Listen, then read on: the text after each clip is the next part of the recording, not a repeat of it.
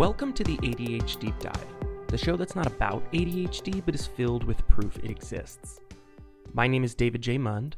I'm an actor, director, cinematographer, and host of the ADH Deep Dive. And on this week's episode, I'm joined by Emily Miller. She's an actor and comedian fresh off the heels of Chicago's debut theatrical performance of Goosebumps, the musical. In this episode, we talk a lot about self image. We discuss body dysmorphia, eating disorders, and the emotional instability that those afflictions bring with them. So, thank you for joining me on this episode of the ADH Deep Dive. Let's dive in, shall we? So, the career ruining starts, it's right around the corner. Okay. So, it's coming ready. up. I'm ready. So first of all, hey, Hi.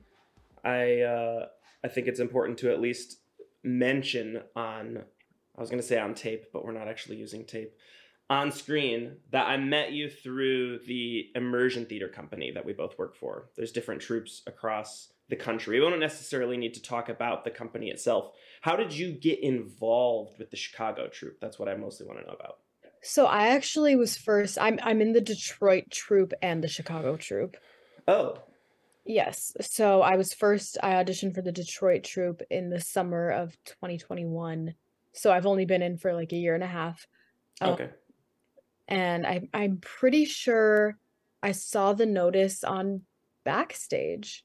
I Okay. think audition.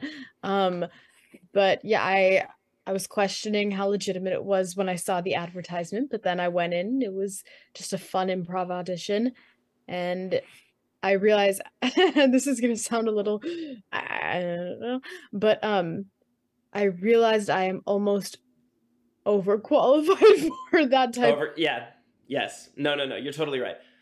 Because uh, there's an intimidation going into it when you th- hear about what it is and like you think about the companies that are hiring like because a lot of what we do is for murder mystery and like superhero and princess parties and stuff. Yes. And, and you go in thinking that there's going to be this grand expectation, but all of the clients have no idea what they're expecting. They're just there for a good time. Exactly. And I think one thing I wasn't as prepared for prior to auditioning or just even being cast is the customer service aspect of it. And no, I'm not like I'm not serving them their food or anything, but I mean sometimes they think I'm a waiter or yes. they're like, who can I talk to about getting more drinks? Um, yes. And I'm like, I'm in character. for real and there are always those people at either the the princess party things or the murder mystery things specifically where they're like so how long you been part of the company here and it's like stop like you've hired me to be this person stop trying to get me to be the dude behind the curtain I'm like, eh, no, exactly. Uh, I'm like, I have a feeling that we could talk about that after, but Yeah. this what part of what? This is just who I am. it's just me uh, when we did um, because the thing that we met at was uh, well actually just a, a quick qualifier for the podcast conversation. Anything i know we've already talked about like what is and is not off limits or whatever but if we end up like disclosing names or like companies or something that you work for we're obviously not live. So like Yeah. there will be an editing process. So like anything that you're like oh shit i probably shouldn't have said that let's cut we can cut it. Super. Okay, so I say that to say that we went to um, Mackinac Island um, and went to the Grand Hotel, and that's where we officially met for the Superhero and Princesses Weekend, which is one of the, if not the biggest event of the year for the company. I think um, that's at least what it was hyped up to be for me. That's all I really know about. Um, had you was that the biggest thing that you had done at that time For the for the company? for the yeah, com- for the company. Yeah. Oh, yes, yeah. yes, yes. Um yeah, I think over the summer at that point I had done like 20 shows total. I've only been with the Princess Party Company though since February and at the time of going to the Grand Hotel, I had only done I think I'd only done two. I'd only done two and Had you done any as Belle? I was Snow White. Or sorry, yeah, yeah, sorry, yeah. Yeah. Snow White. So no, I hadn't. And what's funny about that also is um when you get cast as a princess, um you are told if you're primary or secondary. Um, and so obviously primary, you're the first person they contact for a job. And Snow White, I'm a secondary. So that was funny. Um, and good for the old ego. Um, yeah, yeah. When I was asked to be Snow White, and it was the first time Snow White got to go to this event. Um, so no, I had not been Snow White before. So what when you say that it's like there's a secondary, do you mean like is it kind of like a, an understudy type? Like you're there in case we need it to I be think somebody? that's or- my understanding. Yeah. I think that's how I ultimately ended up being booked for it because it was very last second. It was only my second job with the company entirely. I had done one murder mystery party that they had me do in the middle of my training dates because they had a, a random person drop and they needed somebody to just fill in. So I got thrown into a 150 person murder mystery party. It was the 80s themed one. I was Joe Mama and uh, that's where I don't know if you've seen the Keytar photo has come into play. Um, and then after that, it was a couple weeks later. They're like, "Hey, we uh, have this event coming up at the Grand Hotel. We need somebody to be Spider Man. Is that something that you think you could do?" It's like I don't know. I have no idea. That seems like an intimidating thing to do. So I was like trying to Hollywood actor Christian Bale it by like going to the freaking trampoline park and trying to learn how to do backflips and like acrobatics and stuff when really all I ended up doing was crouching on the ground, high fiving a bunch of kids, and turning to this is why I wanted to bring it up turning to their parents and telling them to stop trying to ask me about who I am and how long I've been with the company. I'm Spider Man, damn it. No, that was you were fantastic, especially no, you really were. And but no, there you had so many of those kids who are like, Are you Peter Parker or Miles? Or yes. blah, blah, blah, Yes. and it's like, hey buddy, shut the fuck up. Shut up. I listen, I, I know you see me, but stop. Your little brother doesn't. I'm Peter Parker. Exactly. Which, hang on, I actually have a pretty relevant note um, that I think will also tie us nicely into this next little chunk. Um, you just wrapped up um, the show Goosebumps. I did. Um, first, tell me. Actually, I want to. I want to just throw this little note out here Do it. uh, because I uh, I said something about the difference between Goosebumps and Princess the Princess Party. Um, we're gonna get into conversations about your blog, of course. We've we've kind of preemptively talked about that, but um, there there was a part uh, in one of your entries. I don't know if it was this most recent one or the one before it, where you were talking about how you performed to a crowd of exclusively children and how aggravating that can be. However, what's the juxtaposition there when you're like performing in front of children in a scripted play or being a princess at their level at their birthday party? Like, what is the difference? Like, is there a disdain there still, or is there like a love for children, or where does that come? I love most kids. It's just it's upsetting for me when they when they don't want and it's hard because I to some extent I'm sure I don't think I ever was like this, but I, I see the temptation to be the smartass and to, you know, you know, poke holes in the in everything and yeah, curtain. But like, for example, with the princess parties, usually, and to my pleasant surprise, they're so into it usually. Yeah. And they they do they want to believe you are that. And it's so funny also because I think one of the rules, at least with the Detroit troupe, we're not supposed to sing as the princesses. We're not supposed to sing any of their songs, at least by ourselves. We're not supposed to do it. And I oh, I think the reasoning is that the kids would freak out if you did not sound indistinguishable Yes. from the actual voice actress or something. sure. And to me that doesn't quite make sense because because I mean, can't they see that I'm Right. a cartoon? There's also like a leading, like I was gonna say leading the witness, but that's not the right phrase. Just leading the kid is like if you say the first few lines, the kid is gonna sing it anyway. Yeah. And so you kind of just step back and let them have their moment that they're like, I'm singing with Elsa Right. uh, or or whoever. Um, rather than you being like, well, I'm not a singer, I'm an actor, so I don't have to have this awkward moment of like accidentally being caught by this. It's like a, a kid sitting on Santa's lap and then pulling his beard off. exactly, like, exactly. It's it's not likely to happen, but if it happens, it's going to ruin the whole moment. for everyone. And so yes, there was one. I was Elsa in June, and the birthday girl had this cousin who was only six, and yet I truly think she is going to end up being diagnosed with antisocial personality disorder. the first thing this little twat says to me, she comes up to me and she goes, I know you're not real because I can see your real hair through your wig. He's like, I know you're a Yeah. liar. I know you're a liar, she said. That is so frustrating when you're in that moment because when I felt that as Spider Man, it's like, no, uh, look, I would, if I had the mask off, I'd high five you because, like, you're an intuitive kid. However, you're blowing my cover.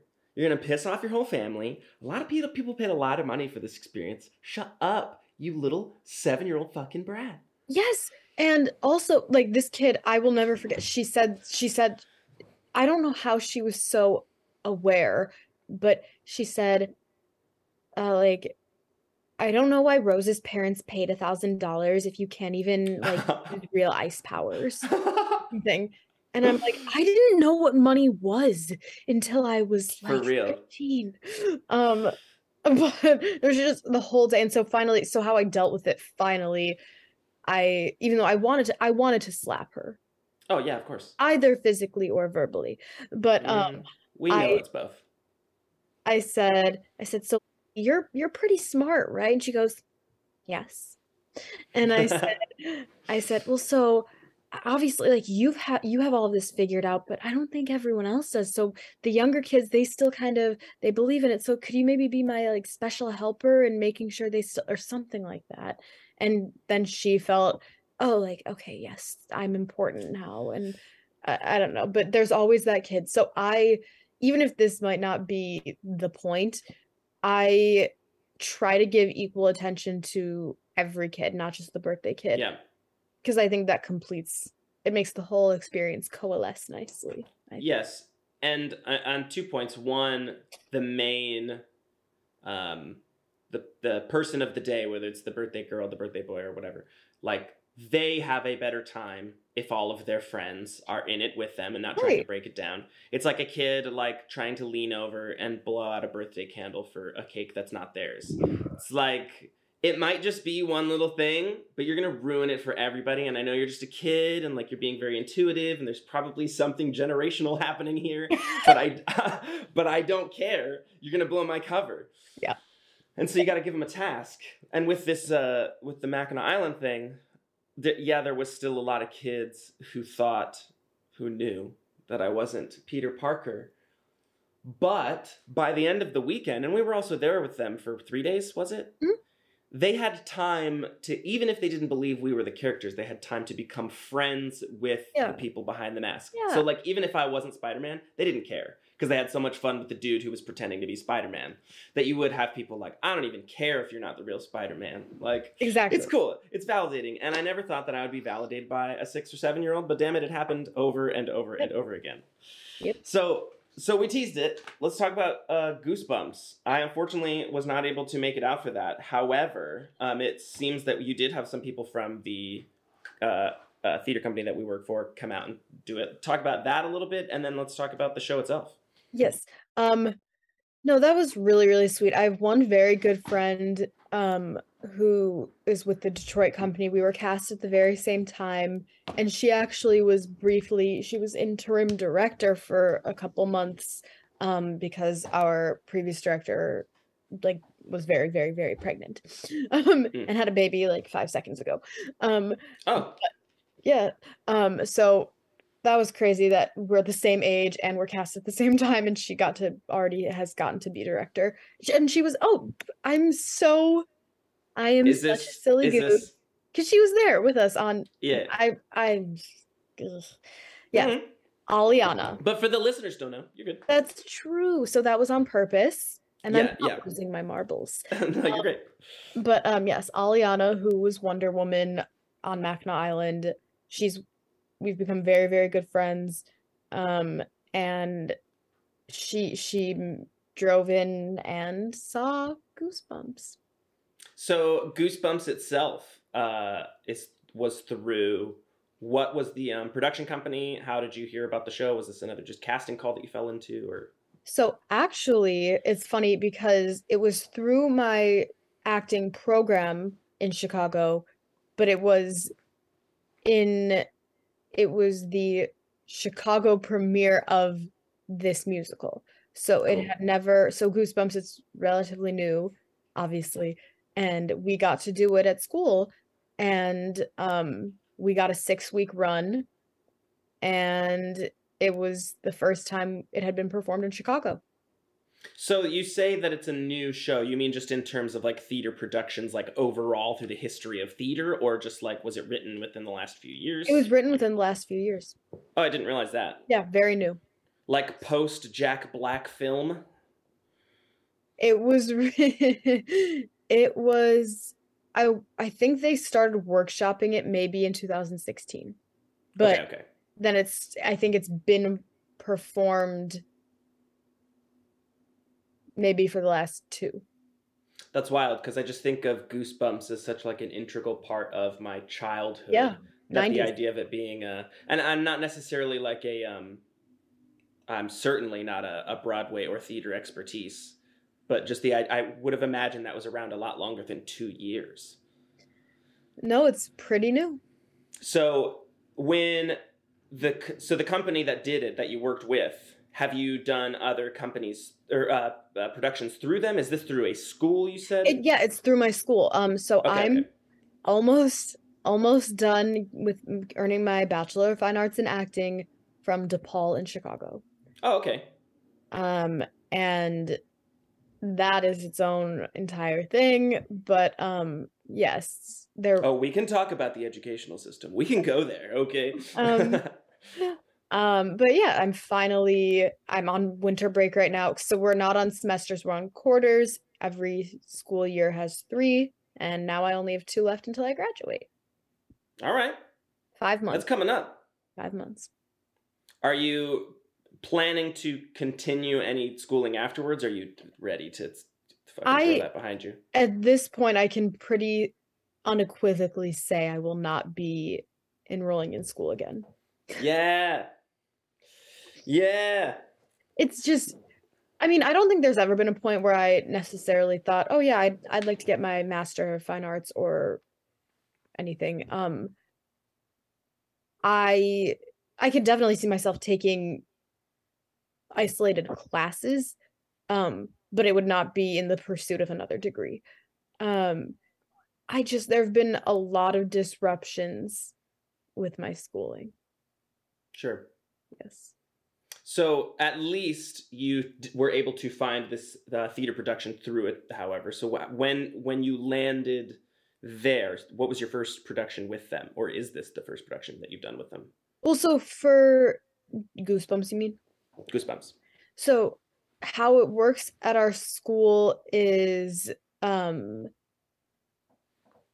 you're in so like I said there are 3 terms in a year and everyone ha- is in a show for two of those. Um and there's we don't do a musical every year because it, Okay. it's an acting conservatory. Um, so we're not trained in musical theater, but we still do a musical about every other year. And then, of course, that was disrupted from COVID. Um, so it's been a few years. Um, and I actually I don't know how Goosebumps was chosen, but um, callbacks and auditions were in May, and I I've worked with the director. He was my teacher.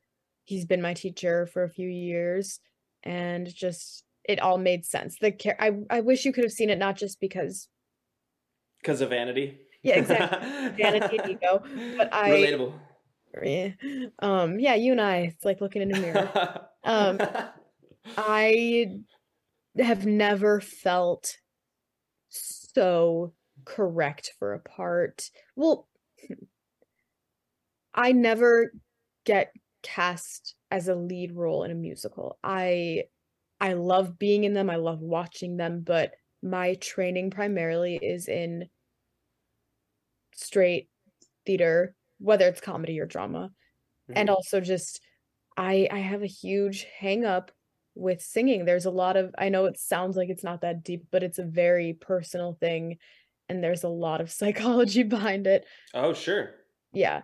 And so I've worked a lot on it and I, I would label myself as a good singer, but nothing more than that. Like I'm competent ish. Okay.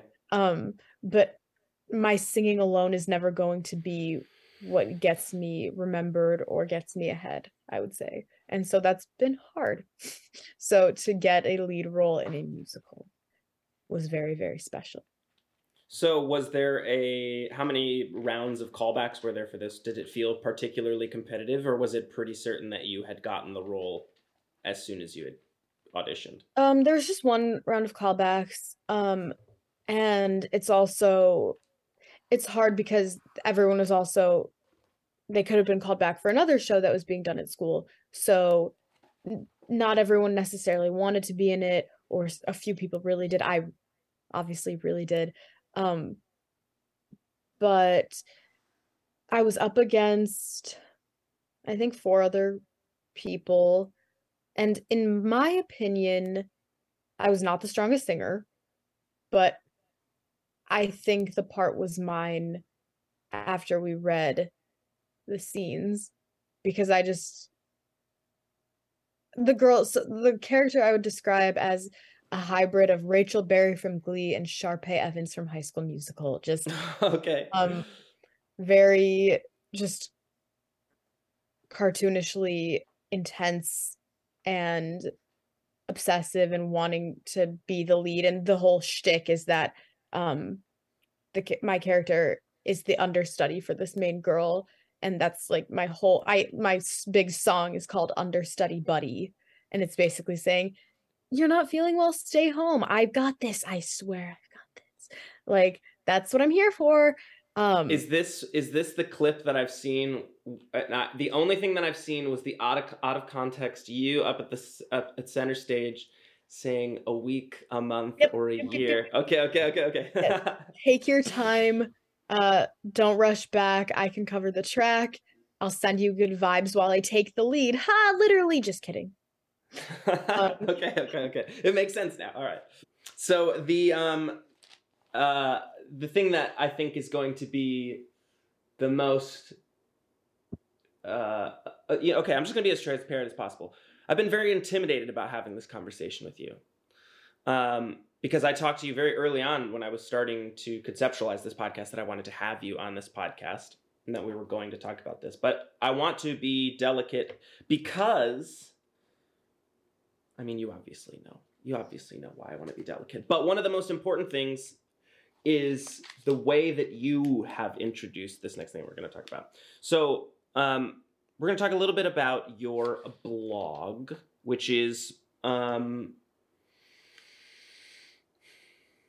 let's let, let how about you introduce the what the blog is as a concept, and then we can kind of break down the um, the specifics of what it is. um i believe i started the blog a little over a year ago in an attempt for myself to make sense of how i still find myself in the middle of my eating disorder um and it kind of chronicles well i use the word chronicles because part of it is dedicated to the timeline of it like the It's dated. having these issues and yeah it's dated um but it's more it's funny i i almost feel an obligation which is so funny because no one asked me to make this thing like who fucking cares but for You're me- talking to a guy who's making a podcast with like maybe 10 listeners on average. So, maybe 12 Um, no we'll, we'll um yeah, um i told you i'm gonna promote the shit out of it you fucking better. because this is about me now You're right. You're right. Stolen the vanity. um but with the blog i kind of when i'm writing it and i find it straying a little just more toward what's going on every day i think oh no sh- is it drifting too far away from specifically talking about eating issues and then i think well no because it all factors in it's all related um is there anything else i should say, or is that Nope. good? Okay. Nope, that's that's perfect.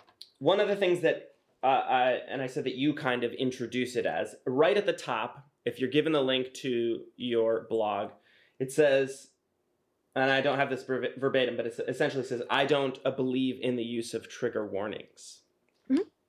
Do you mean that centrally as a theme, like you do not believe that it is um, appropriate or necessary to warn someone that they're entering into a source of um, uh, just heavy controversy, or just you don't believe in being like once per paragraph trigger warning. I say something coming up here. Quite candidly, it's more the first. It's more the former. I don't. I don't like that. That is be- because here's why. Here's one reason why, and this is kind of just a first draft of a thought. Sure. um, I might say that a lot because it it is a thing we do in, in our in our acting program. Everyone will be like, "This is a first draft." Yep. Just- Or think thinking out loud is what I have to excuse it away. Like I'm not going to say what I mean to say, but I'm definitely thinking what I mean to say. So just break that down in your brain, please. But continue. Sorry. Precisely. Um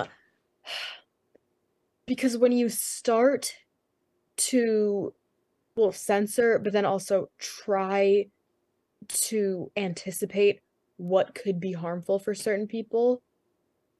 You can't you can't possibly cover everything. Sure. so in my opinion it's funny it's like in the attempt to include everyone and provide caution for everyone you are still going to leave people out.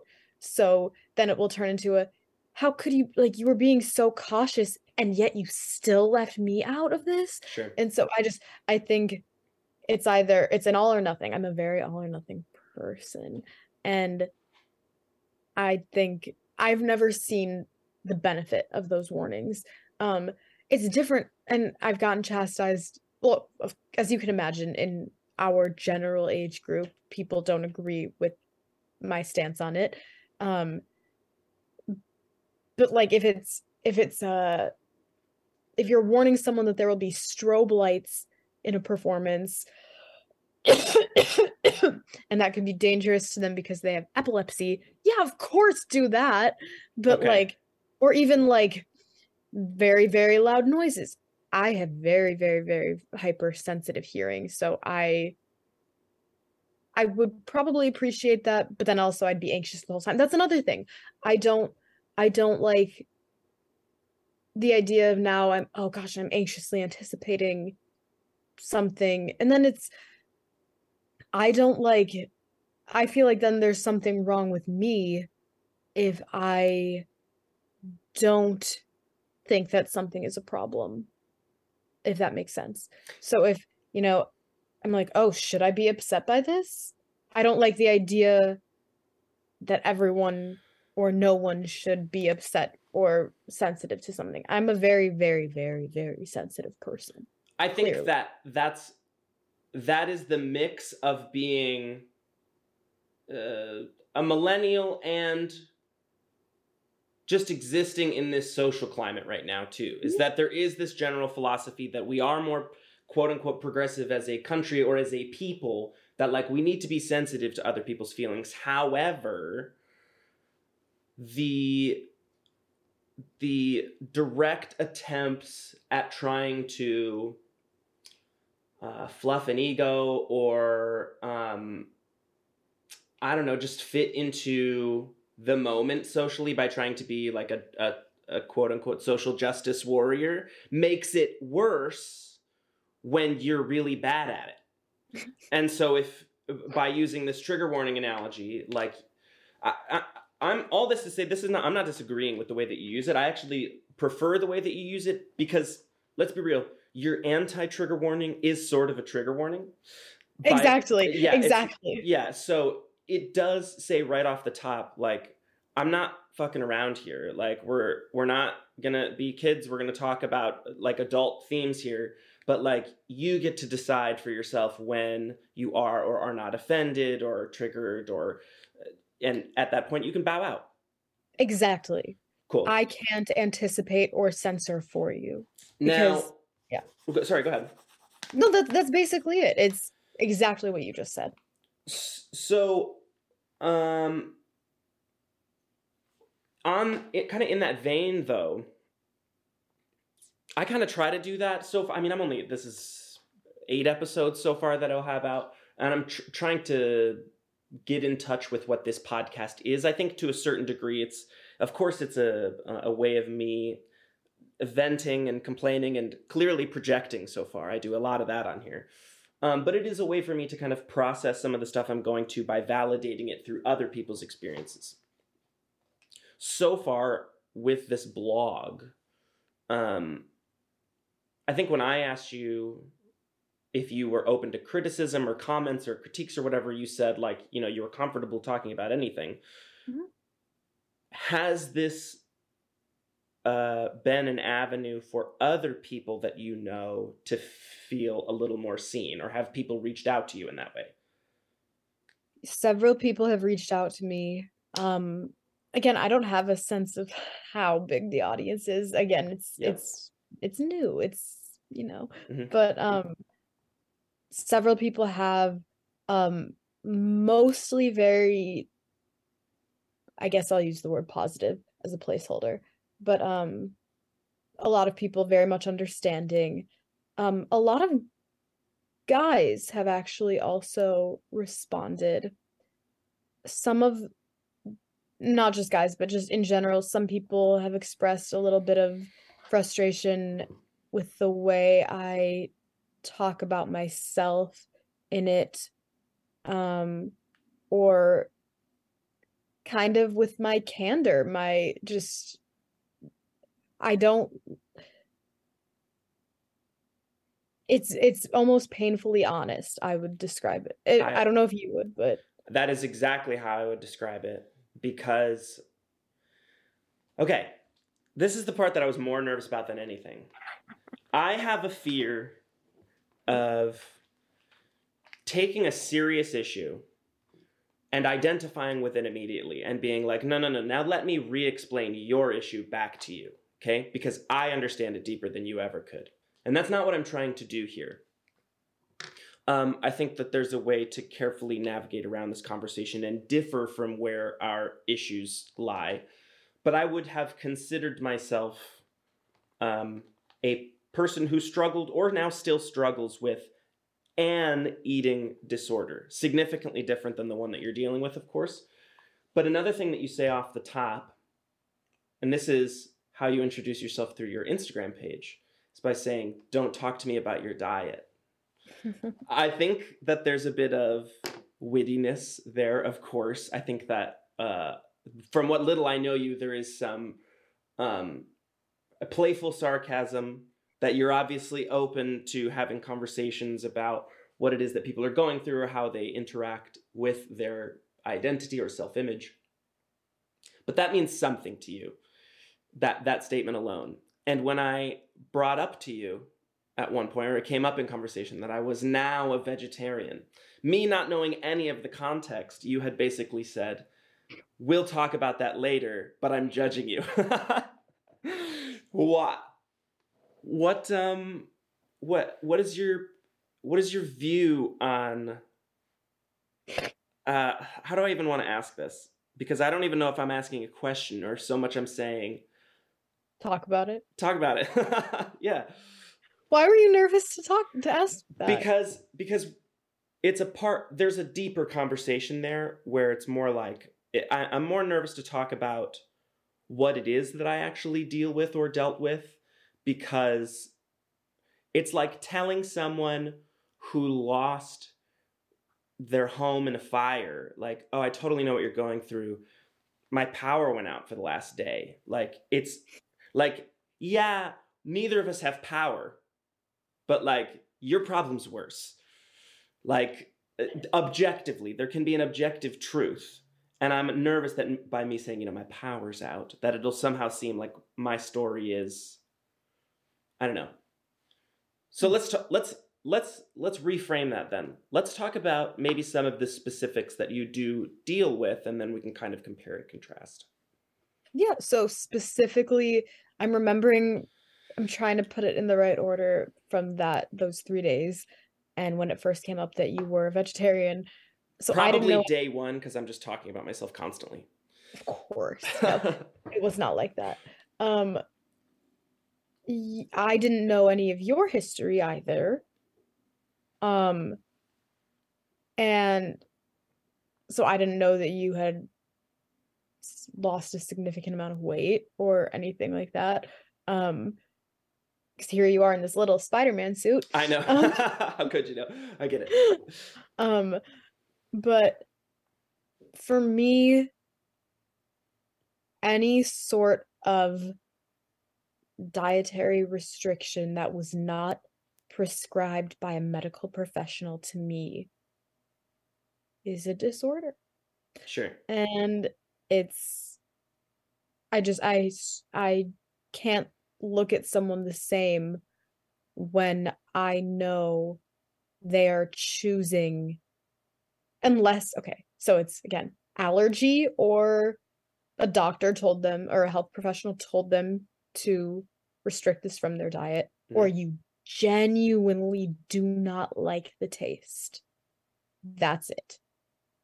For me, if it falls outside of those two and you are choosing to abstain from it, I can't look at you the same because I know there's a problem there. So the diet is the diet issue is more in the abstaining, not the like like let's say, you know, uh, maybe there's legitimacy to it. I am not a health professional in any way, but the um the keto diet. People do it so they can get freaking jacked.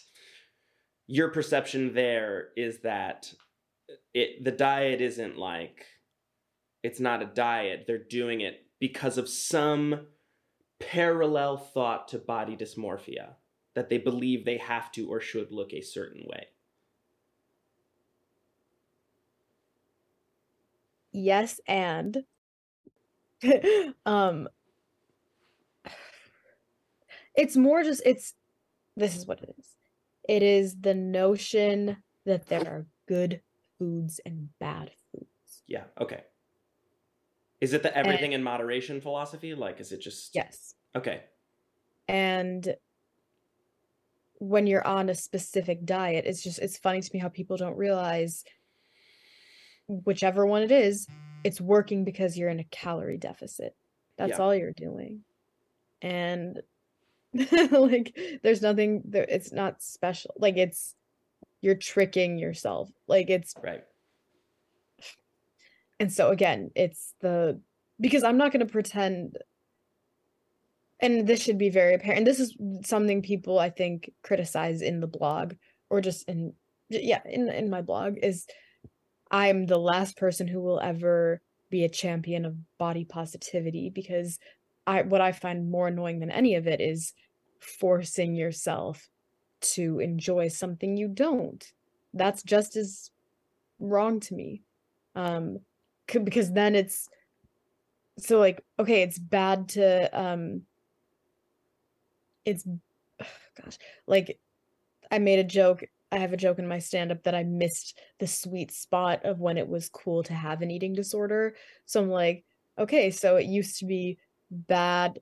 You can smile, David. You can. Um, like it used to be bad to be okay being fat, but now it's bad to not to not want to be.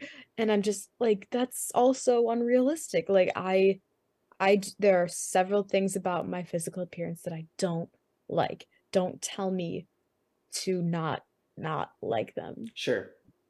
It, it's it's sort of a superiority complex in that like, and this is again a, a thing that I'm trying to avoid, just in general in my life, but in this conversation specifically can be an exercise in that that like, it's okay to talk about the issues that you have, but by uh, using those issues as a way to like like let's say I used my body dysmorphia, and we'll talk about kind of more the specifics about that, but my body dysmorphia in general, to be like, well, I went vegetarian and it just so happened to work for me. So in order to cure your body dysmorphia, you must go vegetarian, when ultimately that's not what works for everyone. Okay, so you don't want people to convince you to go on your diet. You're you're fine with the do do your own thing, whatever works, whatever works, but you're going to have an opinion ultimately that what you're doing is is not what you claim it to be. Yes. Okay, I can handle that. Not that my validation matters in your your It does. It does. it really does. And um I think one of the worst things you can do is tell someone else what they should not eat. yeah. I think that's crossing a line. Yeah. So we can lean into the specifics then. Um, where where does a lot of this stem from you? Because you know what, I'm just gonna I'm just this is why I write notes so I can stick to them. I have to do it. Um, again, uh, you have a lot of clarifying terms right off the top at the top of your blog. Uh, in quotes, you put NTU, which is an uh, what's what's the phrase? Uh, Acronym. acronym. Yeah, uh, is an acronym for not throwing up. Abbreviation. Yes. Um, along the way, you also have, um, like when you date it like a diary or a journal, you at the beginning say how many days you've gone without it. I don't. Uh, I don't even think it's necessary to talk about specifics or streaks or or, or, or whatever. When did it become clear to you? Because of course, there's a first time but I think more importantly, there's a second time that that happens for someone. Um, because the first time can be exploratory. I think uh, everyone to a certain degree, whether they were sick or it can be more related in self image, has had to, you know, force themselves to th- throw up. But then it becomes a solution to a problem or a, um, a tool to solve the issue when for you did it become a tool to solve the issue? First of all, you really did do your homework. I told you I do my research. Um, I would say probably when I was 16, that is when I started. That was the first time. And I thought, um, wow, this is so cool. I can do it when I want to, and that's it. And then I can not do it more of the time. And then, as we know, eight years later, yes, I'm 24. Um, that's that's when it became no longer my choice. So I would say when I was 19, at this point, I still, because there's, I go through periods of also where I just am restricting. And so for a long time, I did that and didn't really have to throw up that much. Have to. Um, and I could go months without doing it. And the thing is, for the first, because I guess now it's been eight years, for the first, I'm going to say four, it was never a situation where I would anticipate that I would do it. I would never purposefully binge eat with the intention, with the premeditated intention of throwing up after. And then I don't just something I I almost realized that it was a way to punish myself or like just I was addicted to the well I was just addicted but also to the idea that I could almost rewind time. And I know that's extremely misguided, but it I mean here I am I just ate something that I deemed too much Mhm. and now I can uneat it Yep. um so that and plus of course you uh, you did try to ask about where this stems from and just there are so many things that i wish i could redo or undo in my life um as i'm sure many many many people That's trauma. also- yeah um Don't scoff it off. I'm scoffing it off because now I'm now I'm thinking about the power outage versus a fire Mm. and nothing objectively or materially traumatic like I this I've gotten a lot of and I wrote about this in a blog entry but I have I was eviscerated for a joke I made in one of my stand-up sets I that I, re- I read yeah. this. Yes. Go- go um that I look like I experienced some sort of typical trauma such as being sexually abused because i mean again i don't make the rules it's just it's very very very common I think this with- is also a safe spot for comedy. I think that you specifically said not just that you the bit wasn't that like you experienced sexual okay assault. yes you can okay say i will do, i will do the joke and this is wow you did promise to ruin my career okay I'm going to. I told you. okay i mean i will always stand by this joke even because though it's a joke. Because it's a joke. That's Go ahead. Thank you. No, no, thank you. And also, may- I, if you want to pull up the excerpt, I think it's from three, but where I talk about where I defend the joke. Um, Yeah. because that's how you know it's funny. Um,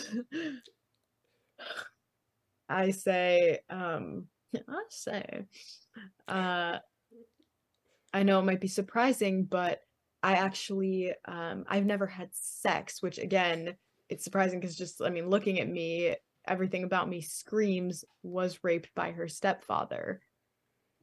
It's a joke. Yes, it's a joke, and also I can. What I do say is I could have used a different word other than rape. I could have said was touched by or have like I just but This leads into the trigger warning thing, though. It is not your, especially if you are in the uh, universe of comedy itself. If if you are, you know, it, this is a dangerous topic, of course, just for not uh, not social reasons, just because like everything is subject to be misinterpreted. But I don't know. This is not a place where you have to defend what you were saying. Is all is all I'm saying.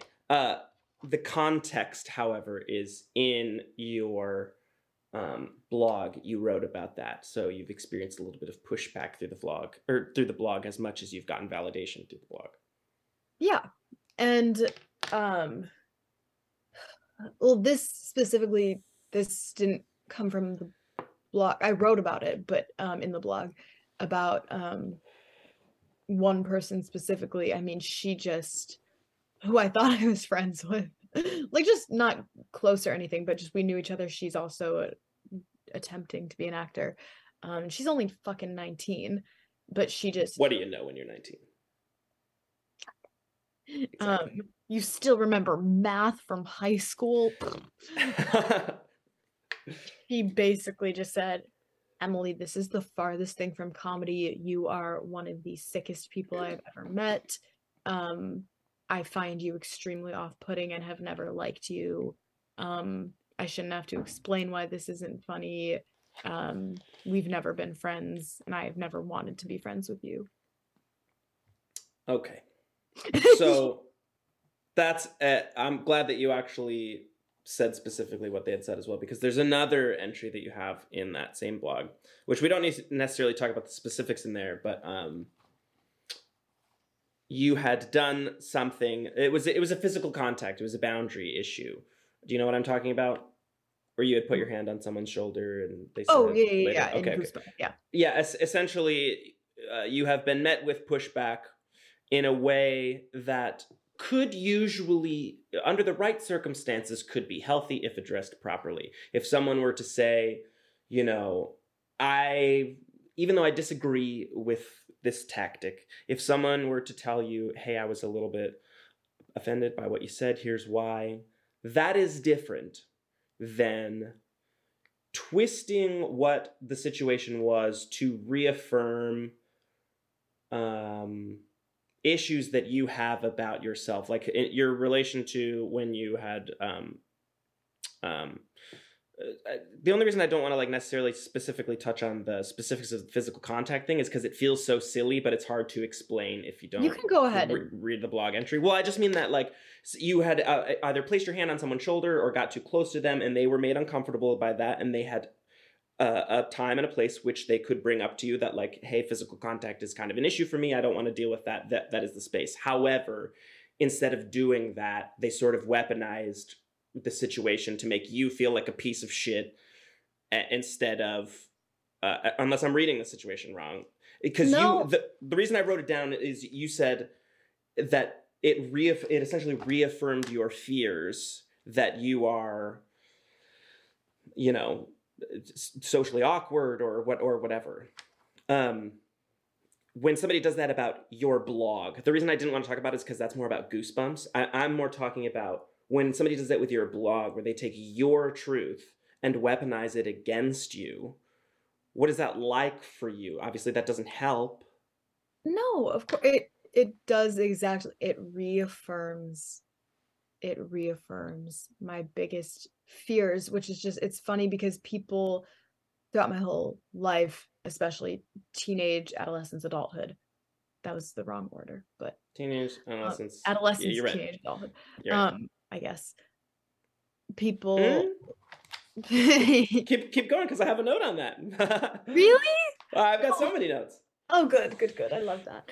Um, people have said that I'm too hard on myself, or or like, what if nine people compliment you, you're gonna listen to the one person who didn't? And however, in this case, it's like, oh, so many people are saying, oh, thank you for what you're writing in your blog, or no, don't worry about it, you're great, or blah blah blah blah blah. And then the one person who says you're the sickest person I've ever met, or the person who says, like, touch boundaries, please. And yes, of course I'm going to listen to that person because for all I know, everyone else is just telling me what I want to hear, or it's more convenient for them to say those things, hmm um, or they don't have the energy to be honest. Um, and when it's also it's an inclusion thing. It's there's so much hypocrisy because I feel like again, people in our age group they try to convey themselves as these champions of inclusion and Mhm. advocacy and it's very much on a grand hypothetical level. It's like inclusion of these people they don't even actually know but then when it's just me it's you don't respond to like you'll let me be the one in the group chat not being responded to or like you'll with the touch boundary thing i'm like i know if someone else did this it you'd be laughing it up or there'd just be no issue. It's why do you have this idea in my head that i'm a scary bad person Sure. or that there's something unsafe about me? That's i talk about this i'm sure a lot but just the blurring the line between safety and comfort is a huge problem. Um it's become a huge problem.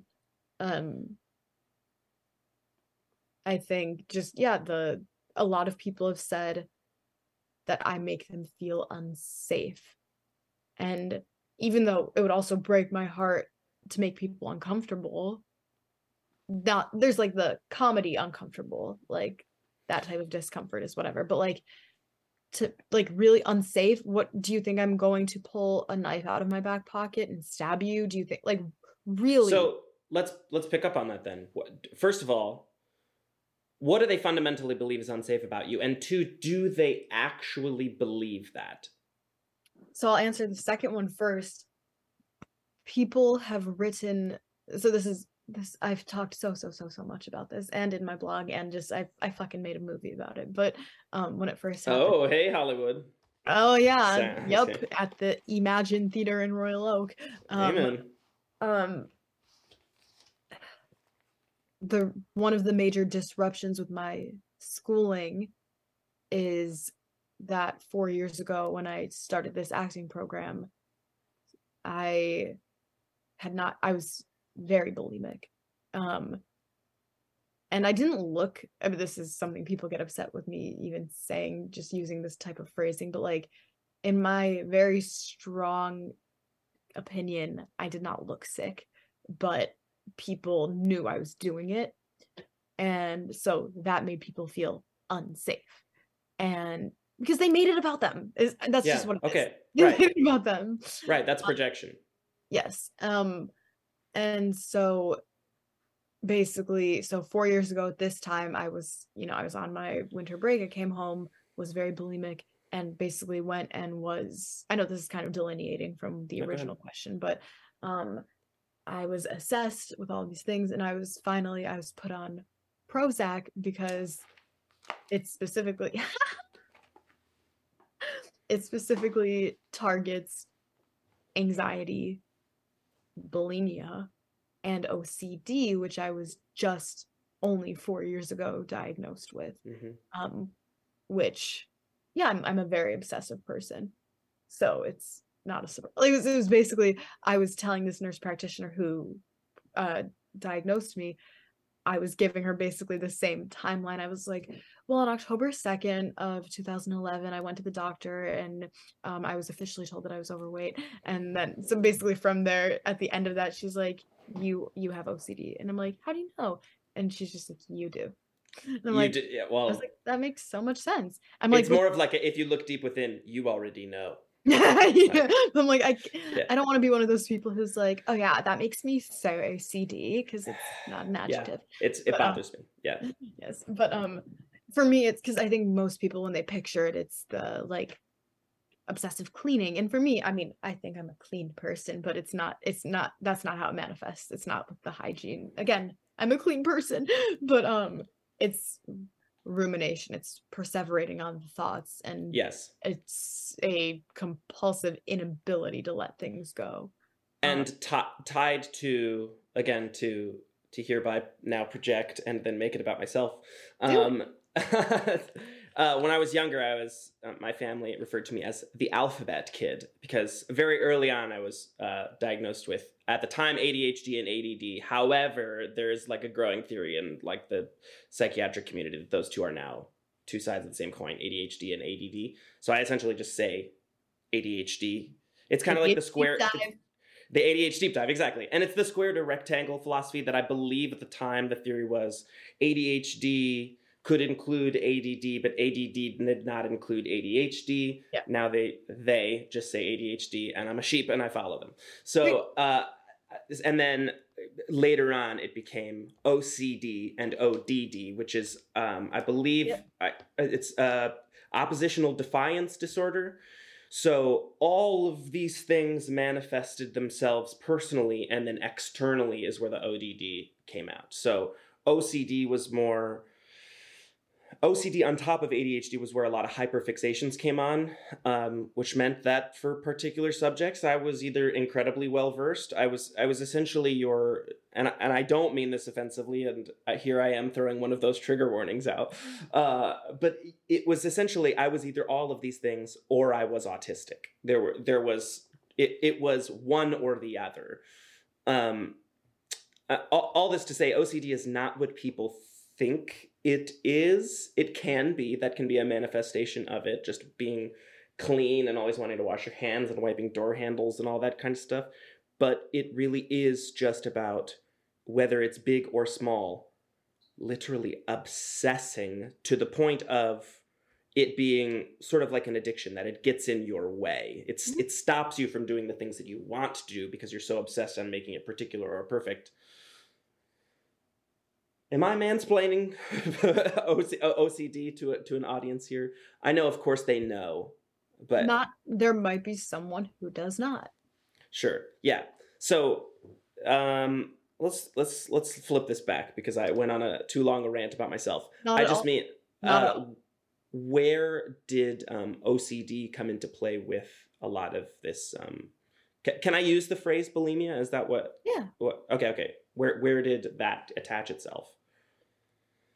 Um again the the rumination the inability to move on from the guilt or just remembering like dates of things that i ate or i think the biggest thing is remembering my weight on any given day to the decimal Yeah. um that was a big one um or just even putting it in a timeline i think. But again unsurprising like this isn't this isn't revelatory but um just in terms of obsessing or the compulsive again like i said for the first few years it really did seem like it was in my control of oh this is a neat tool that i can use only when i want to and then it became a i have to um where i there was one day specifically and i remember almost exactly four years ago when i was telling the nurse practitioner who prescribed me Prozac and just diagnosed me as OCD.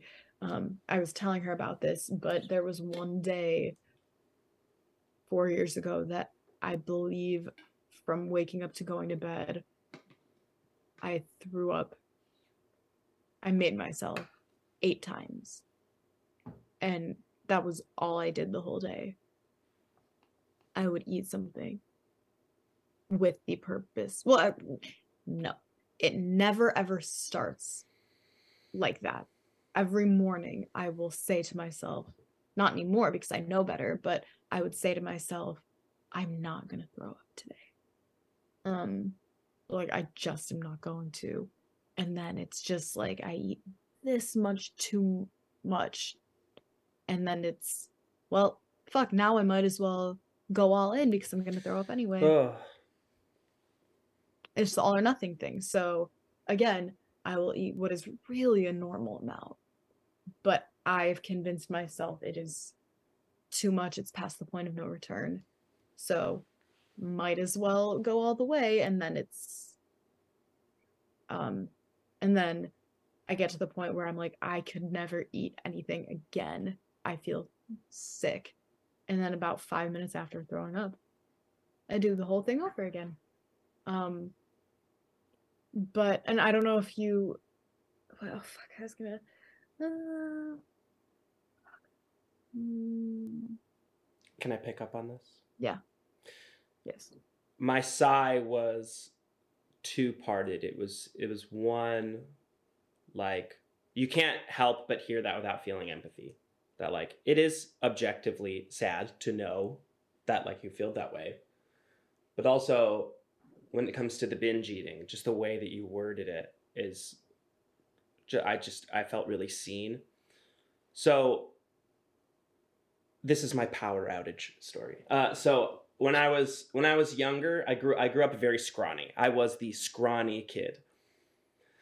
And then I very quickly around football season turned into like the fit kid, did it for a couple of years and then had all of the same mentality of a 16-year-old trying to get fit, eating the right foods, but I stopped playing football, I stopped doing sports. So I was eating all the right foods, uh, as in everything I could possibly eat. But now I wasn't going to the gym. I wasn't exercising.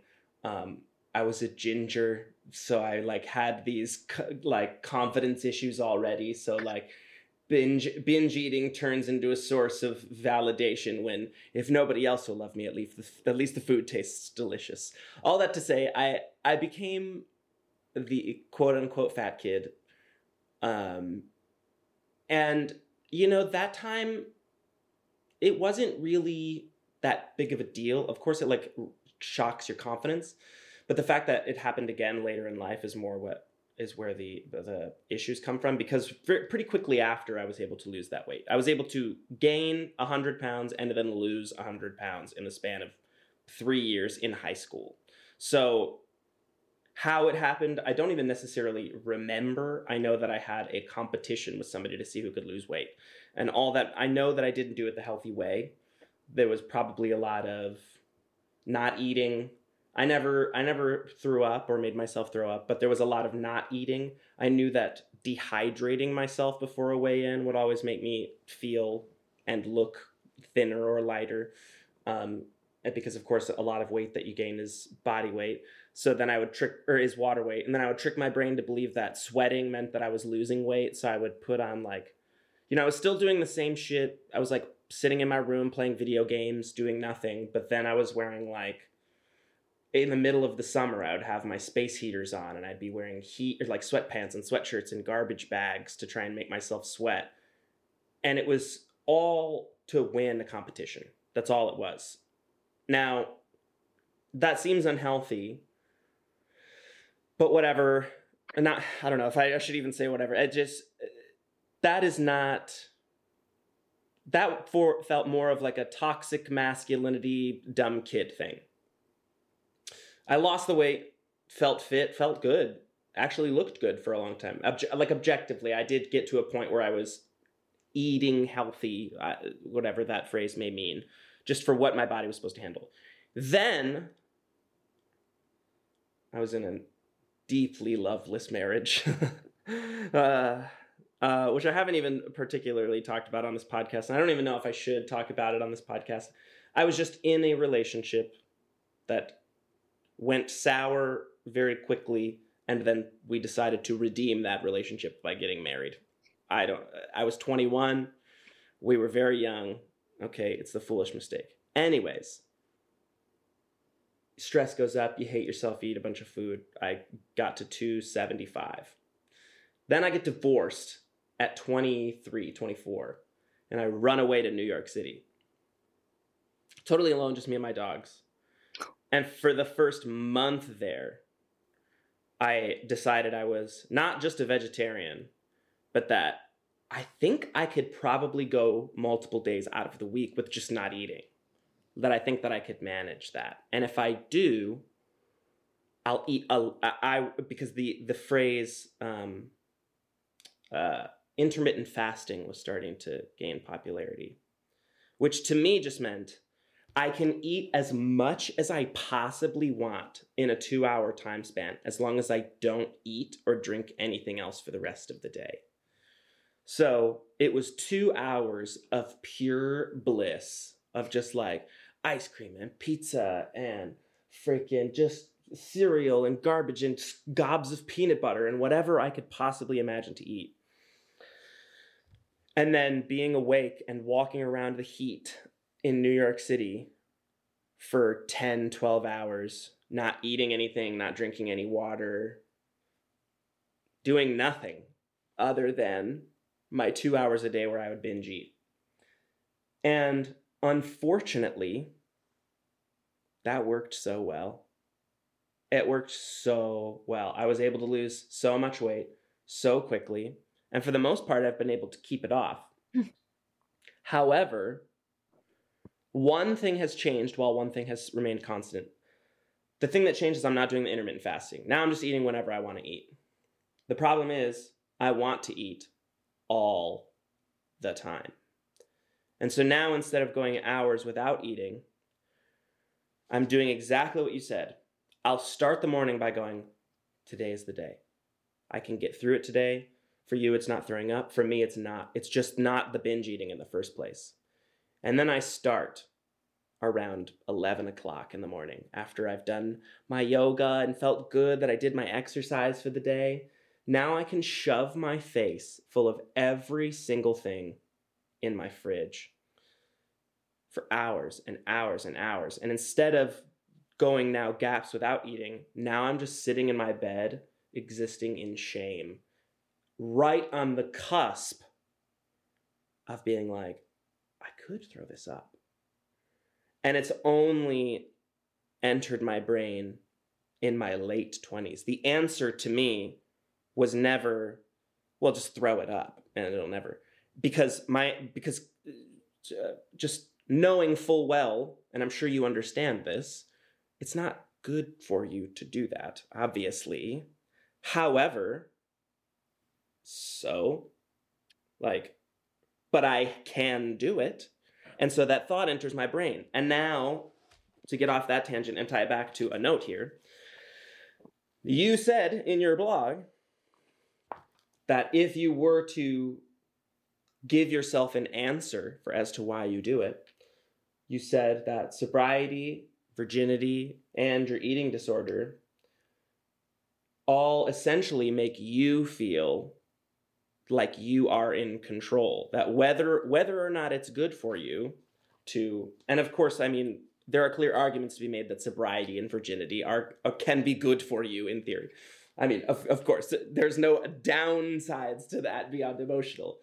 But when it comes to like your eating disorder it is a control thing. It's you are doing what you want on your own terms. That includes ingesting calories like but you also said something which i which is why i piped up during your adolescence thing is that it, it also makes you feel in touch with your youth. And i'm sorry to be rambling for 45 minutes here but the whole the whole tie-in was that like i think there's some truth to that that like unless I'm misreading the situation, that that shame that I feel after a binge eat or whatever is the following thought is, man, but if I was like, if I was a kid, it wouldn't matter. Like, or when I was a kid, this didn't matter because I knew I could get out of it. But that's not who we are now, but it makes us feel in touch with our youth. I don't know. I, tell me about why why you wrote that specifically. Like, what do you mean it makes you feel in touch with your youth? Well, first, s- sorry. no, no, no. First, thank you for everything you just said because Sure. most of it I didn't know. And we'll talk about it later. This Yeah, is yeah, talking to you as a person. yeah, yeah. I would love to talk about that later because I I can't just hear that and be like, okay, now me it. again. I get it. I get it. That's why I'm like nervous to talk about it because I don't want like in podcast form because like we both have two different truths. However, there's a lot of common ground there in this Venn diagram of our eating disorders. And I would always, always love like I it's a conversation, you know. Exactly. I- That's the podcast of it all. what I want people to know, and you are people in this case, um, I want people to know that I am someone you can always say anything to because, and I need it to be important for people to know that I mean it because where I've been burned a lot before is that other people and they'll have good intentions and they will say so earnestly, like, please, you can share anything with me.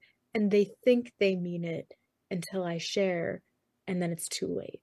And Yeah. that was one of the reasons why my classmates kicked me out of their cohort four years ago, is because I made them feel unsafe because I shared too much. That they said, please share, but then they realized they couldn't handle it. So one, let me. Sorry to interrupt one more time. This this unsafe thing, like as a clear master of projection here, which I have now deemed myself as, that is just projection. Is that they feel it's it's one of two things. It's either projection or weakness in that they feel like they are so susceptible to being convinced by you to somehow develop an eating disorder in their own life, Mhm. or they are so terrified of taking the steps necessary to help or um, just be there for a friend that they would rather shun you than be responsible for not let, helping you get better. And that's on you ultimately, not them, but they think that by you simply being there, it's unsafe for them. That frustrates me. Yeah. Tell your friends I said that. They're not my friends. well, that's good. Good. Probably for the best. um but um yeah so that's just that's that's its whole whole other two hour podcast but anyway back to the the youth the sobriety all of that so i talk about it so so much because i almost so i've never i've never had a sip of alcohol. Mhm. and if anyone thinks that's impressive it would be a lot more impressive if i had and then was able to stop. But the Sure. reason i never have is because i know i could not. Because again i told you i'm very all or nothing. If i had a sip i'd be like oh guess i'm an alcoholic now. So that's one thing. Um and i feel like it's it's a way to compensate for how badly i've fucked up with food and eating. Um you know like this is one thing i can do perfectly. I you know it's it's way too late for me with eating but with this thing that's also considered a vice or not good or very addicting i've never done it like kind of like that. Um and it's the thing of i remember i made the decision when i was 16 and surprisingly i mean i still have not done it um I don't have a lot of commitments from when I was 16 that I stuck to, so that's a pretty big one. yeah um yeah and um, i just i remember because i even when i was i remember being 12 and being terrified of growing up um and but so i was 16 and then just approaching adulthood i just i remember it the idea made me sad of that one day i could drink and no one will care like right now i'm 16 if I drink, people would be like parents, they'd be mad, or like your teachers would be like, oh, I didn't hear that. But then at a certain point, it's gonna be like, oh, whatever, or oh, let's get a drink sometime. And I'm like, no, no, no, no, like I'm still young, like no, no. Um, and I guess it's almost exactly the same with the virginity, except for that just also scares me. And um and it's with both of them it's the idea of it being irreversible. Yeah. I don't I don't like that. Clearly. Um and again this is an extremely unflattering thing to say but that's what the whole blog is and i think that's kind of my brand is putting myself in unflattering positions or saying unflattering truths but um are you saying that it's unflattering to have the blog or have you not are you saying you like i'm saying well honestly yeah but just a lot of the things i say in it I as you know as we've said and it's just you can be honest with me it's it's certainly nothing that makes me more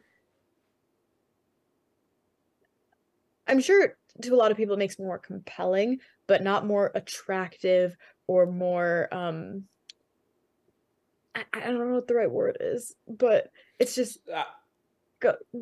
Well, I just I I'm I'm just trying to break down your perception of it because I guess I hear what you're saying in that like you're talking about particularly unflattering things about your life However, I think there is a mirror to that that I, I think you underestimate the value of transparency and like openness. I hope that that's no, I I understand that. It's just for me it's not it's different because no one asked me to do this and so it's just of course you get the comments about attention seeking. Um and to a certain extent maybe um yes but i not not the way that people say like okay so i think this is a fair enough unless i unless i interrupted an overall point. Can you hold on to your thing so i can make sure that i yeah yeah i dance make sure you don't forget what you're about to say. Uh, i'm good i'm good. Okay good. Um i think i was gonna okay flattering blood did. Oh, I don't. Uh, somewhere after the virginity thing. Um. Oh, I was gonna say this is not a flattering thing, but it's at a certain point it comes down to me being desperate to set myself apart and be special. And I'm like, oh, that's a special, like, that's unexpected. Someone who's 24 and has never had alcohol or has never done drugs or had sex or like, like, wow, that's interesting. And I'm like, I like being interesting. That's sometimes I what I fear is I'm not. So I'm afraid that on my own I'm not interesting enough. So I'm like if I manufacture these interesting facts about me, and like, oh, no one can take that away from me. Like she has never had alcohol or had sex. Like, wow. That's all. Uh, is, is it is it the idea that it is literally just exclusivity that like you are uh, inherently different that like that excites you about continuing it? Mm-hmm. Do you imagine? Well, you know, I guess you did say that like your fear is with alcohol at least that like you know you're so um, susceptible to going overboard that with alcohol you know perhaps that's probably a, a, a that, that might be a great decision. Um however there's two there's two things here. One we could tie this back to the beginning by saying you are abstaining from something by choice because you believe it is inherently better for you even though, yes, there is truth to the fact that it is better for you that you are abstaining from these things. I think there's obviously, because you've expressed it, you've experienced it, and you've talked about it openly, there's the uh, uh, obviousness that you have it. it um, I, I, don't want to keep using the word susceptible. Like you are susceptible to uh, addiction or um, what's the word I'm looking for? Just um, obsessive behavior yeah obsessive behavior just just leaning in a bit too far um but you don't know that right? Like you don't inherently know that you would have this issue. I'm not trying to peer pressure you No, to no. drink alcohol. you know, you are, for all intents and purposes, you are correct that I do not know that. But I know. That. Yeah, I get it. I get it. It, it it's it's in the same way that like I, I have my drug of choice is is weed, right? Like it's I feel like it's the the easy one to get addicted to, um, but it is an addiction, and anyone who says otherwise is lying. Like if they're smoking weed all day every day, the people who say I could stop when I want to, you're you're not telling the truth. Um, I know that that can be that is the lightest controversial take ever, but I know in particular I have one, two, I have two nicotine vapes next to me, and I have a weed vape next to me. I am an addict at heart, so I understand restricting yourself from something. I think if we're going to tie it full uh, around to food, though, Mhm. um, like maybe you can help me break this down a bit. Um, and I know that you're no medical professional, but you are an expert in the field at the very least. Um, my addiction when it comes to food, again, is all the binge eating without the purging. Um, and then my solution is either shame myself into exercise or shame myself into not eating. So one of those are considered a healthier route, but if I'm sore and in pain because I pushed it too hard the day before, I probably shouldn't do that today. However, this food is in my stomach and it's not going to go away, and I'm not going to be able to stop thinking about it until I do something about it to make myself feel better. If somebody told me that they disagreed with the way actually let me let me do let me flip it this way. When i get into those addictive behaviors and i start looking great and somebody tells me i look great i hate that. I ha- i can't stand it because i know deep down that i'm not doing it right. Mhm. but then suddenly you tell me i'm doing great and i'm like i guess i have to continue this. Do you feel that way when it comes to the bulimia? Like have you ever gotten a compliment that validated your insecurities? You know what i mean It's funny because I think for so long people have known that I've had some sort of issue that I think people at this point know better. Um the compliments I get are usually not even directly re- like a compliment I get a lot is how small my waist is that's true no matter like that has always been true um it's not directly related to um to what i make myself do in terms to my eating problems um but i'm trying to think of a time where someone because if someone didn't know me they wouldn't say you lost weight because they didn't know me ever. So they would say maybe they would say you're so skinny and yeah, I love it. Love it. you do love it Yeah, love it. Um but it does make me think, well, fuck.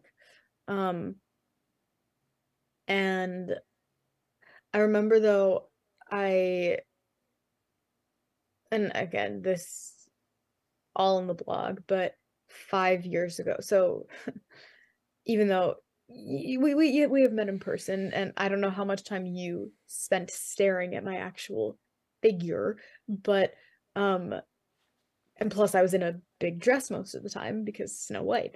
But Yeah. my body is, you know, I have a small upper body and then I just have like a really big butt and I'm just bottom heavy. And so 5 years ago I actually um I did have on my legs, I had liposuction in an attempt to balance out my proportion. Is that in there? it's in the notes Okay. Um, a- an attempt to balance it out more, and um, afterwards I had a checkup, and I, of course, was not fully satisfied. It was better, but I was not satisfied. And between getting the procedure and then my five month checkup, I had lost like 20 pounds. And I was not even overweight to begin with, but I lost 20 pounds. And the doctor, the surgeon, he's like, I don't think I was crying. I was basically like, please, can you do more? Please, please, please.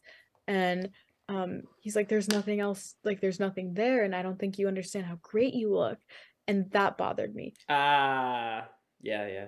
Because he was a medical professional.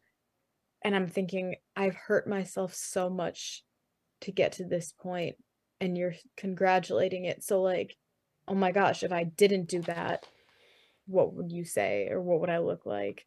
Um, but I mean, at least so since that time, I've gone into that doctor three times to beg again for him to do something. And at this point, I'm 30 pounds less than when he originally operated. So I know logically, if before he said there's nothing more to do, I know now there's gonna not be anything, but I still go in and he's like, there's just nothing. And then I almost say, like, I like, according to BMI and just in fact, like, I am technically underweight. Why aren't you saying that? I'm like, I need the validation of a yeah. doctor saying you're underweight. And he just, he never did. Um, because I, I didn't say what I just said out loud to you. I never said. Mm-hmm. Um, uh, but then I I tr- sorry, did you have a specific question about it? No, just I mean, well, I do have it in my notes that like just that particular moment when you're begging. Yeah. When you said that you weren't necessarily screaming at him in in volume, but you said that you were basically saying everything that you could to weaponize your emotions against him to get him to realize that you quote unquote need this procedure. So that actually that's with my psychiatrist currently. Um, so that wasn't. Oh, I'm sorry.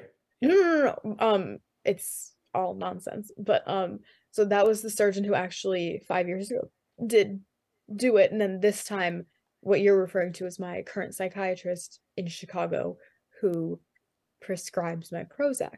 And so when I tried most recently to again right.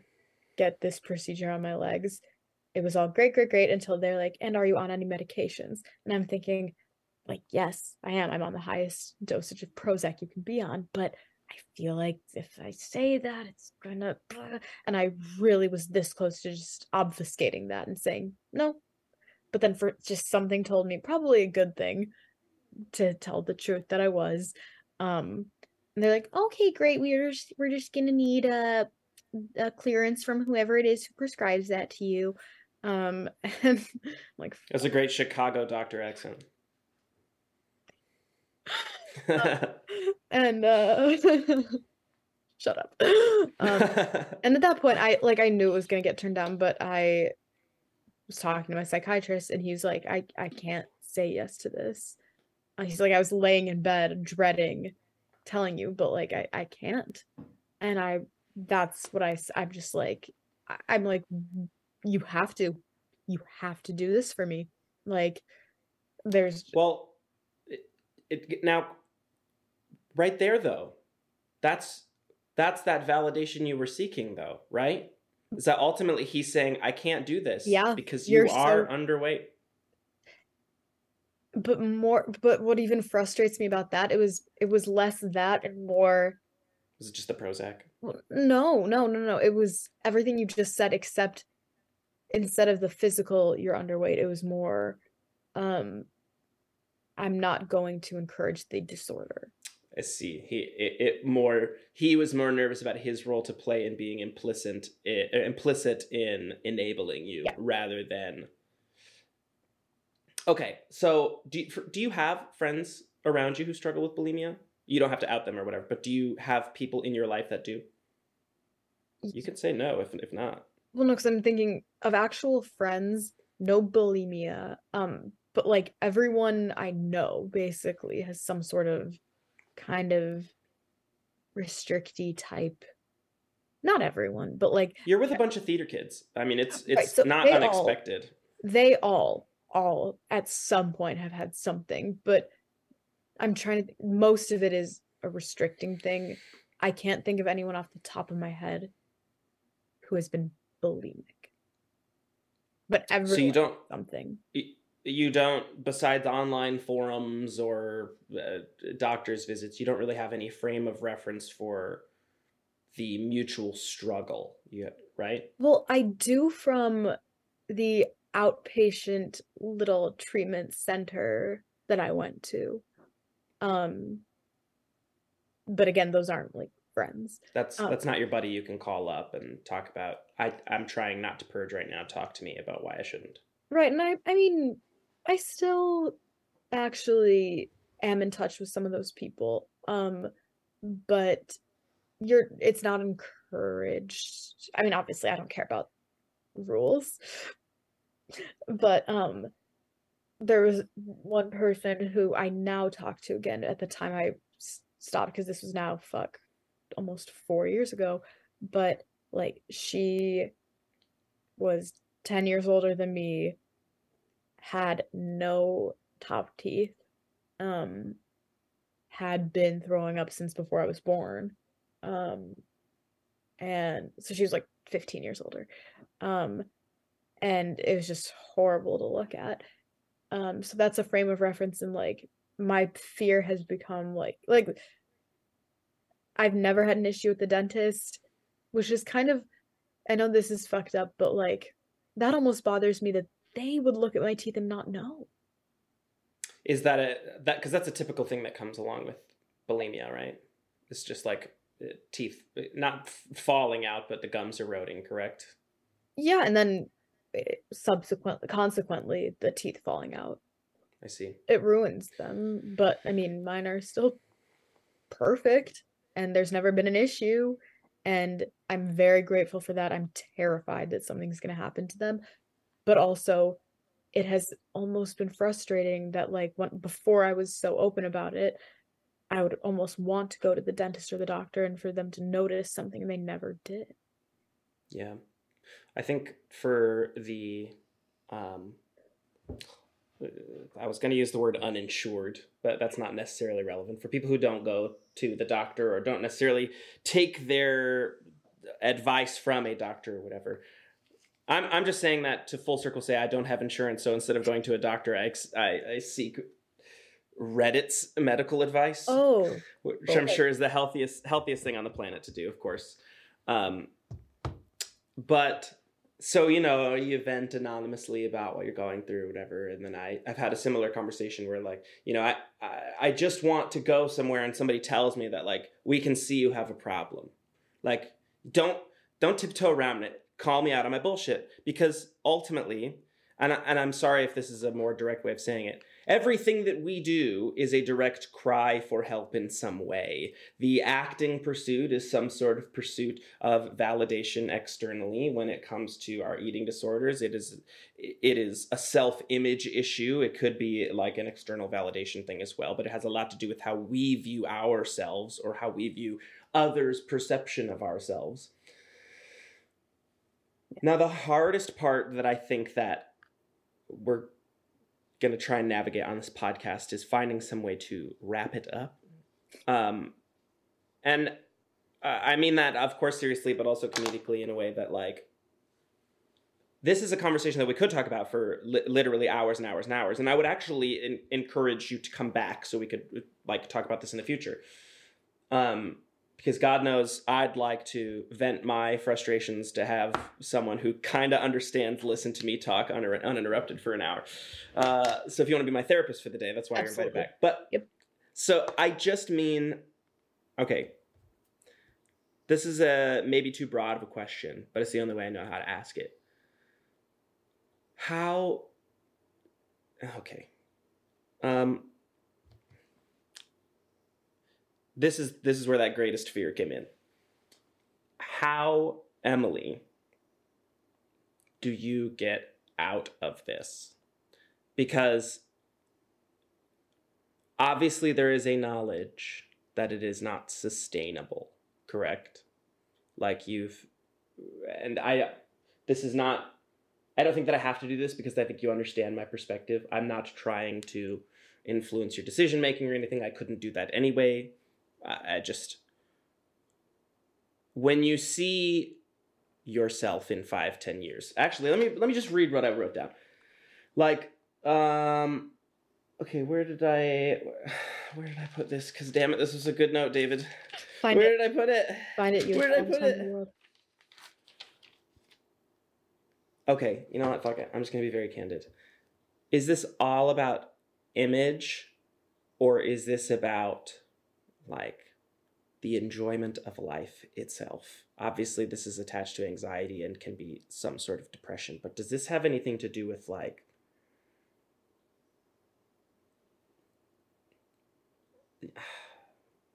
I don't know. I'm sorry. This is. I'm really trying not to project here. Do whatever. I will filter. Okay, well, I, I I've ex- I've been on the brink of suicide multiple times, but that's been the idea of it is a moment in time, right? It's you know, sorry for the harshness, but it's jumping or swerving the car or pulling the trigger or whatever. It's a moment in time. Is this strictly what you're experiencing about the public perception, or is this a like a, a more internal struggle with life itself? Like, When you say this, do you mean my eating problems? Or the blog? I I think that uh, oh uh, eating problems yes, but I think it, it's more based in mental health because that's that's derived from the mental health issues. Of course, that's a mental health disorder.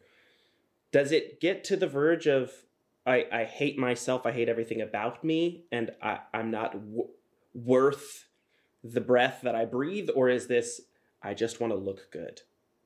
Like where is that? I'm sorry if that's a ignorant question. No. You wouldn't be asking if you weren't curious. Um it is all of it. I I don't want to be like brooding and be like it's definitely just the first one. I hate myself. But like yes, it's a lot of the first one. Um but also I don't want to discount the fact that it's also the second, but on a moment to moment basis, it's the first. I'm it's it's both of them. It's both. So I, I guess then let me re- redirect it back to the more pointed question. What is the out? Like, is there a number? Is there a feeling? Is there an age? Like, if if this were your friend telling you, you know, let's let's tie it back to the leg surgery. Like, the way that you even worded it was like, I wanted the bottom half to match the top half but the top half came as a result of purging and the bottom half just didn't come along with it. So if a friend was telling you they wanted to you know shrink their legs down a third of a size to match what they had done by vomiting like how i, I don't know where what's the out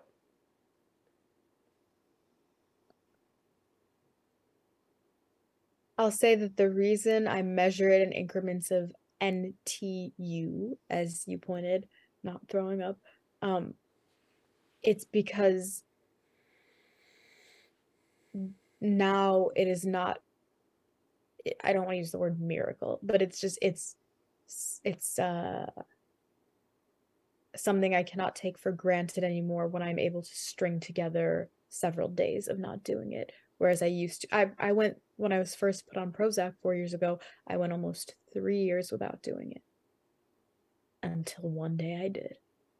Um, uh, so I, the out for me is just every time I'm doing it and I'm in the middle of it and I'm like, or it's, it's like, uh, I know, like I just, I ate and now I have to do this and I'm just so tired and I don't want to, but I have to. I'm like, it's not sustainable. Um, can I ask you a question? Please. about me. ahead. Go ahead. Um, and you can obviously choose to not because it's a borderline manipulative, not nice question to ask someone. But when we met, what did you think when you were looking at me? As in, Anything. like w- with the knowledge that I have now, or like purely like with the knowledge on that didn't moment. have, without having any knowledge. um.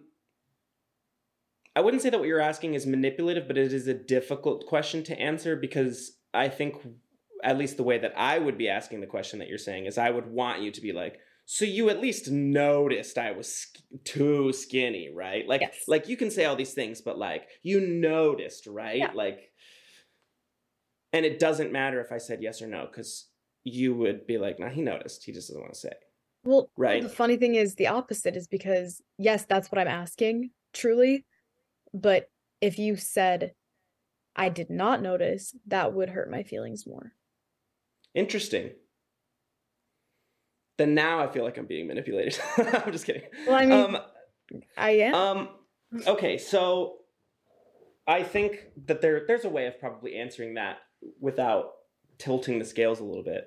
Huh. Um, I would say, um, it's very clear that you are a small figured person. You're a, but like, I think there is an inability in my mind to ever assume about anybody. There are, I know a lot of people in my life who I think will actually find this uh, podcast particularly relevant because they grew up. Um, I can think of a few specific people I went to high school with who listen, who were very tall, very skinny women. Um, and they would sort of go the opposite direction of like, eat, eat, eat. I cannot gain weight no matter what I do. And then there was shame associated with that. Um, I could not possibly feel sorry for that type of person. well, I, I, I- get that. I get the I get the natural uh, desire to want to feel some sort of rage about that sentiment. I think more so what I mean is that the pe- those exact people, I think I would have believed had an eating disorder, who were non-stop doing everything they could to be exactly the opposite. So there is an inability for me to assess it properly. Um, but y- yes, of course, you're a you're a skinny, small woman. Um, but I don't know what I don't know how much more you want from me in that, or um, okay, let's let's let's let's ask that then. Like, why why ask someone that? That's part of the OC. I can't help it. I don't want to ask you that, but I need to know. I need to. so then in theory your right now your small win is strictly the number of days and from then on right or what is your what is your north star of success whether incremental or full When I can get back to a pl- place where it's a sustained period of time of not doing it and I'm a lower weight. that is a really unfortunate answer to hear because for obvious reasons I know. And it's it's just to for those almost 3 years of not doing it, I I was eating as much as I really wanted and yet and not throwing up and I was a very low weight still. And it was amazing.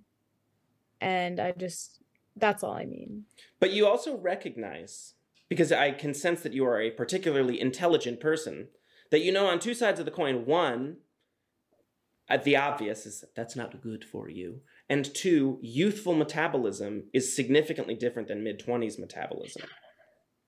But right? my- so, Mine was never like I think I fucked it up years and years and years and years ago. Like I never had a fast one. well, right. Well, th- so the fact that you acknowledge that, though, is an inherent recognition that this thing you're striving for, whether it where it's the I can have literally have my cake and eat it too. like with your current definition or standard, that is unattainable, right? Where like there is some acknowledgement that in order to be healthy, in theory, you're going to have to start eating. And that does mean gaining numbers on the scale, right? Like what, what you do with that is, of course, your prerogative, but there is an acknowledgement that that's, that's ultimately where it is, right? Mhm. Okay.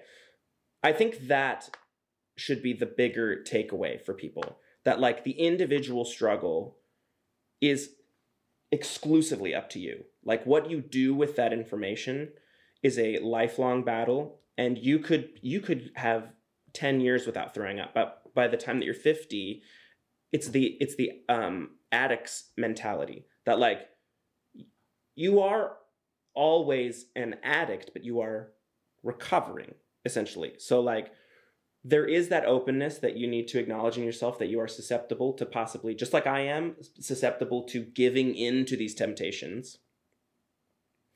It is possible that with the right mindset you can get out of that but that does not mean just letting go and being like actually now instead of giving up my on bulimia now i'm going to have sex with everything that walks drink everything that's you know could get me fucked up smoke every drug like that's not where that leans but you see what you ha- quote unquote have to do correct okay well, then I've done my job. I'm happy to have fundamentally saved your life and Yep. fixed all of your problems. Of course. Um, and now you have no more issues, right? Like everything in your life is better. Yeah. Okay, I just want to make sure. of course. All because of um. Um, don't just say this for the ego, but I think there is a bigger conversation to have there. Is there any sort of interest in re exploring this? Yes. Okay. Like seriously, yes. I could Okay, cool. also I could as you know, I could talk about it ad nauseum and also you seem to it's it's funny because there are people who will talk and talk and talk about it claim thinking they know so well and they don't but you you're so humble saying i know nothing and you're pretty spot on about a lot of it See, but the again, the Venn diagram is both of us, me and the person who actually knows nothing, is we still just talk and talk and talk. So uh, that's one thing that I'm learning with this podcast is I'm gonna have to get better at some point. Like I feel like I'm letting people talk to a certain degree, but I'm it's going a long time in between gaps before I allow them to do so. i disagree no i i Well, you're don't wrong. sorry sorry just coach. like yeah i was gonna say just like those adults in our life that we shunned their opinion of i don't give a fuck right i believe what i believe and you're not gonna change my mind hey um thank you for this i know that we left a lot of gaps open and i'm actually a little more bummed that we're not finishing it up maybe more so than you i don't know uh because i feel like there's a lot of there's a lot of space for relatability in this conversation because for whatever target audience I'm going for, the audience that I do have is creatives. There are some people across the spectrum, and I think that almost all of them can relate to some sort of self image issues. Um, and I'm sure every single one has had the worst ideas cross their mind. So, if nothing else, I just want this podcast to be a uh, a space where people can feel validated in their disdain for themselves. Um, so, thanks for hating yourself, so other people could hate themselves through you. just doing my job ma'am Yeah, yeah, yeah. Hey, uh, hang out on the line real fast, but I think this is an appropriate place to end this. You will be back on the podcast. Yeah, you're hired. All right. I'm gonna I'm gonna end the podcast here, but hang out on the line. Bye, Emily. bye